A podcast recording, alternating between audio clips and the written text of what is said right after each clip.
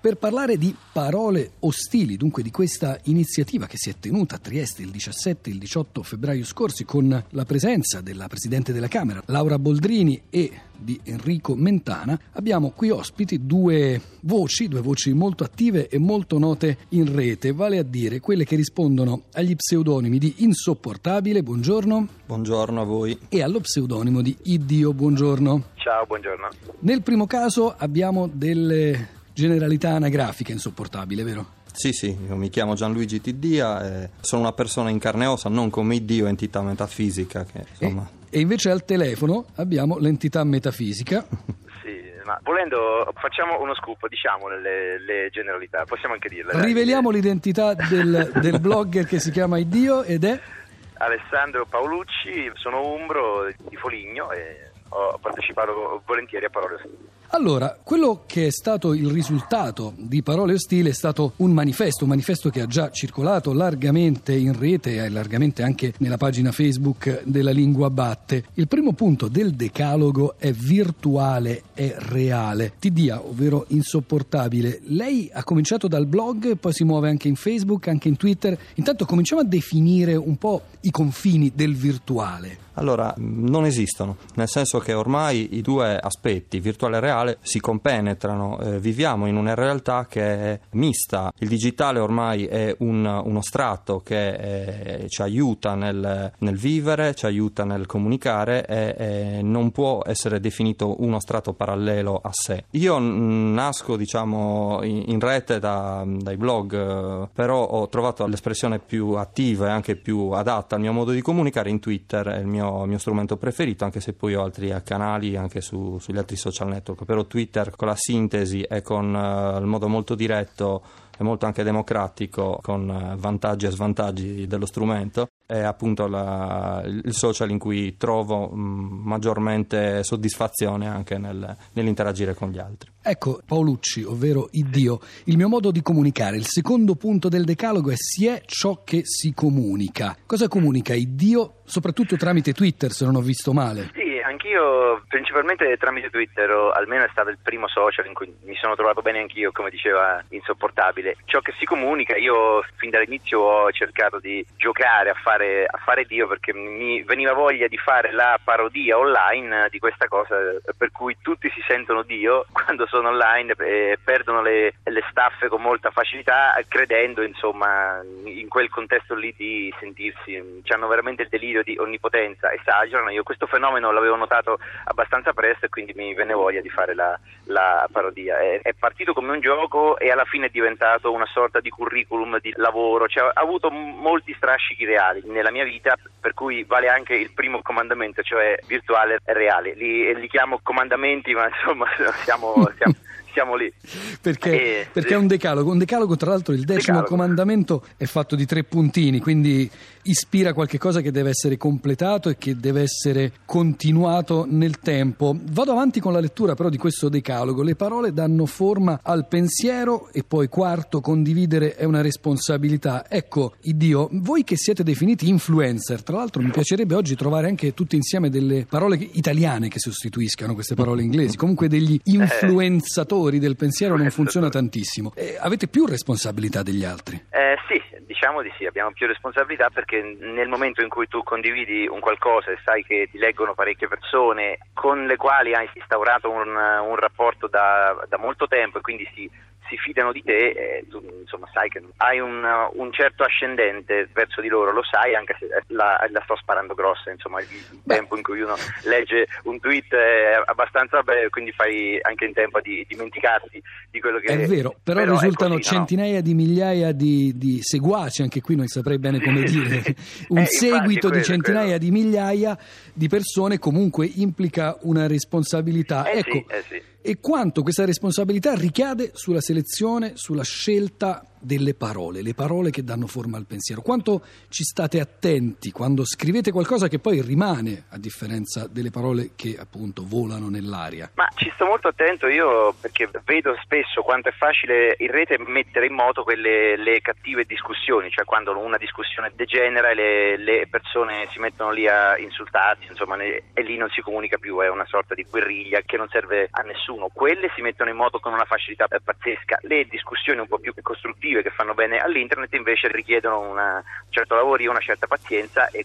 e qui già si, si, capisce che insomma, bisogna lavorare di più a costruire queste che le, le altre. E Insopportabile? Quindi, sì, ci metto tantissima attenzione, devo dire anche che in particolare Twitter è stato uno strumento, no, non potendo correggere i, i, contenuti che si scrivono, è, è stato anche uno strumento educativo per aiutarmi a scrivere meglio, a ragionare meglio prima di postare certi contenuti. Comunque bisogna fare estrema attenzione quando si è letti da così tante persone, anche se può sembrare eh, il contenuto veicolato abbastanza naturale, magari anche... Eh, leggero, eh, spesso dietro c'è appunto un parecchio ragionamento, soprattutto quando si parla degli argomenti che eh, sono quelli che scatenano di più le discussioni in rete, in particolare la politica, che è uno dei terreni di scontro più complicati anche da gestire nelle conversazioni. Vado avanti, il quinto punto del manifesto è la vera condivisione e condivisione del vero, il sesto. I dialoghi chiedono reciprocità, il settimo bisogna parlare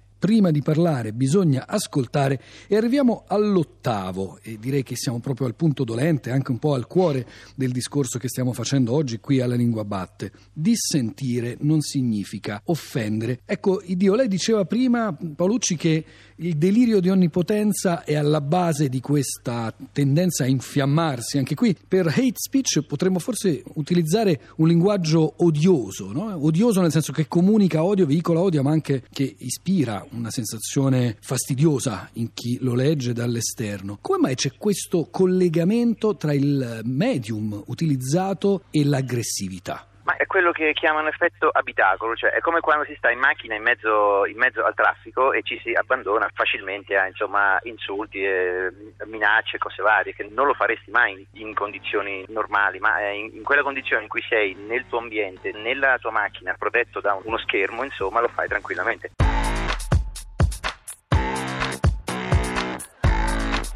Sono gli automobilisti che sono nati per farti imbestialire. Sono quelli che da dietro non vedi neanche la testa. Vedi solo due braccine abbarbicate al volante e vanno avanti in mezzo alla strada piano. C'è verde! Va! Niente. A un certo punto scatta il giallo.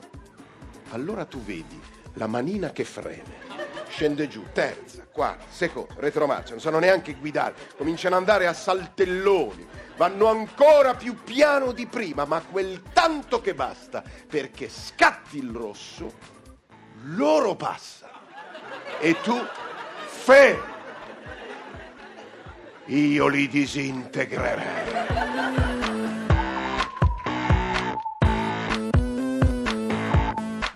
Insopportabile, ma quanto questa aggressività viene dal reale e quanto invece si genera all'interno del virtuale? Lei diceva prima che non ci sono confini, però possiamo dire che insomma c'è tanta aggressività anche per la strada. Allora, una, una persona che insulta in rete si sente in qualche maniera più protetto, cioè l'insulto pare meno grave in rete che invece in un, in un contesto diciamo analogico e quindi in un bar o nel traffico cittadino. È una cosa che non è assolutamente vera perché si è comunque responsabili, cioè dietro ogni account c'è una persona, è anche facilmente rintracciabile tramite procedimenti normali di polizia postale, quindi è più una percezione. Certo lo strumento aiuta a creare degli effetti anche di amplificazione di dinamiche di, di chiamiamoli di odio, dinamiche ostili che poi con uh, ha citato l'effetto abitacola ma è anche molto l'effetto pecora, tante persone che poi eh, come vedono un incidente eh, vanno tutte a vedere l'incidente, ecco, quando c'è una conversazione ostile tutti si buttano comunque a discuterne, a prendere posizione, a diventare attori in un mondo in cui insomma anche l'esposizione dell'ego toglie semplicità alle discussioni che potrebbero essere assolutamente normali. Ci sono delle figure che sono come dei provocatori per professione o per diletto, i troll. Sì, persone che si iscrivono in rete con la missione di eh, seccare gli altri. Eh, sono comunque delle dinamiche, diciamo, borderline, cioè al limite del, della buona educazione. È molto un problema di, eh, culturale, un problema di, di educazione, dello stare insieme, del discutere, dell'ascoltare, dell'accettare anche delle opinioni diverse senza per forza dover convincere gli altri alla, alla propria. Ecco. Ecco, Paolucci, stando proprio a una indagine fatta dall'Istituto Toniolo e presentata in occasione di questa iniziativa Parole Ostili, secondo i giovani italiani le vittime di questo linguaggio dell'odio sono innanzitutto gli immigrati, quasi il 60%, poi le personalità pubbliche, il 37%, omosessuali, musulmani, donne. Come vengono scelti questi obiettivi del linguaggio odioso? Ma eh, sembra proprio una dinamica scolastica, nel, nel, senso la minoranza, il gruppo piccolo, debole, quello più vulnerabile, che già fuori dalla rete è insomma, oggetto di discriminazione, in rete viene bersagliato ancora di più perché in base a quello che abbiamo detto finora è molto più facile farlo in rete. E invece in rete è peggio che farlo nella, nel, nella vita reale perché nella vita reale basta, cioè se ti insulto a voce finisce lì, in rete rimane scritto, documentato con ora, giorno, nome e cognome, e quindi insomma è un po' un problema, molte, molte persone non se ne rendono conto. Ecco, non se ne rendono conto, questo è interessante perché la stessa indagine ci dice che il 90% dei giovani italiani ritiene negativo questo linguaggio odioso, però poi tra quelli che ne sono stati vittima occasionalmente, quasi il 60%, e quelli che ne sono vittima spesso, più del 10%, abbiamo invece molte persone che lo subiscono. Allora, questa differenza tra il fatto di ritenerlo negativo e il fatto però che sia così frequente è legato, la domanda la faccio insopportabile, a inconsapevolezza o invece a un atteggiamento disonesto nella risposta diretta? No, no, è, è proprio inconsapevolezza, è appunto una questione culturale. L'odio in rete, proprio in rete non esiste, l'odio esiste in dinamiche personali e lo strumento tende a, ad amplificarle, ma le conversazioni ostili nascono e sono sempre nate, anche credo ognuno di noi ha avuto esperienze sgradevoli, soprattutto nelle scuole, con eh, atti, chiamiamoli di bullismo, all'epoca non si chiamavano così, in conversazioni ostili in ambito sportivo, in ambito scolastico, in ambito degli amici, però rimanevano in ambiti molto ristretti. E la possibilità di avere un uh, palcoscenico praticamente mondiale o comunque molto allargato rende molto evidenti e, e molto pericolose eh, queste conversazioni e appunto è solamente la consapevolezza che deve essere spiegata soprattutto alle categorie più giovani, cioè alle persone che non, non, hanno conoscenza dello strumento, non hanno la possibilità di capire quanto sia anche pericoloso, ma in, invece devono capire quanto sia veramente utile per dialogare, per conoscerci, per conoscere il mondo e per riuscire ad avere appunto uno strumento utile e non un passatempo odioso. Paolucci, ma l'inconsapevolezza riguarda proprio l'uso delle parole, la conoscenza delle parole. Qui siamo alla lingua batte, parliamo di lingua italiana tutte le settimane. Possibile che non ci si renda conto che una parola che si sta usando è un insulto oppure una minaccia? Non ci si rende conto di questo perché appunto il, il contesto online è un contesto che smorza le cose. Uno scrive magari a una persona una, una palese minaccia, ma mentre la, la, scrive non si rende conto che è una minaccia. Se, se poi glielo, glielo, fai notare dopo, ti dice eh, vabbè ho scritto così, un po', un po' se va pensiero, non è una cosa grave, eh, invece sì. Ma quando vi capita di essere oggetto di questa ostilità, di questo odio, di queste parole, come vi comportate? Iddio, cominciamo da lei.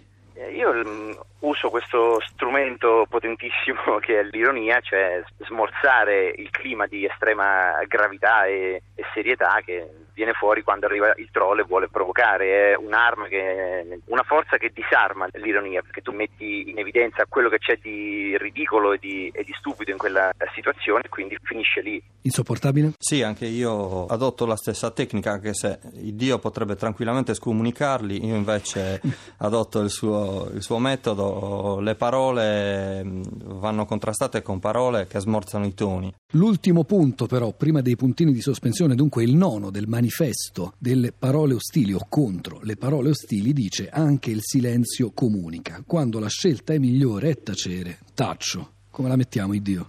Beh sì, questa è l'altra alternativa, quando arriva il troll e lo, lo riconosci che vuole provocare o lo, lo smonti con, li, con, l'ironia come dicevo prima, oppure capisci, dici ok, questo qui è a caccia di visibilità, vuole solo rompere le, le scatole, lasciamolo cadere nel vuoto e nel, e nel silenzio così e, e finirà lì.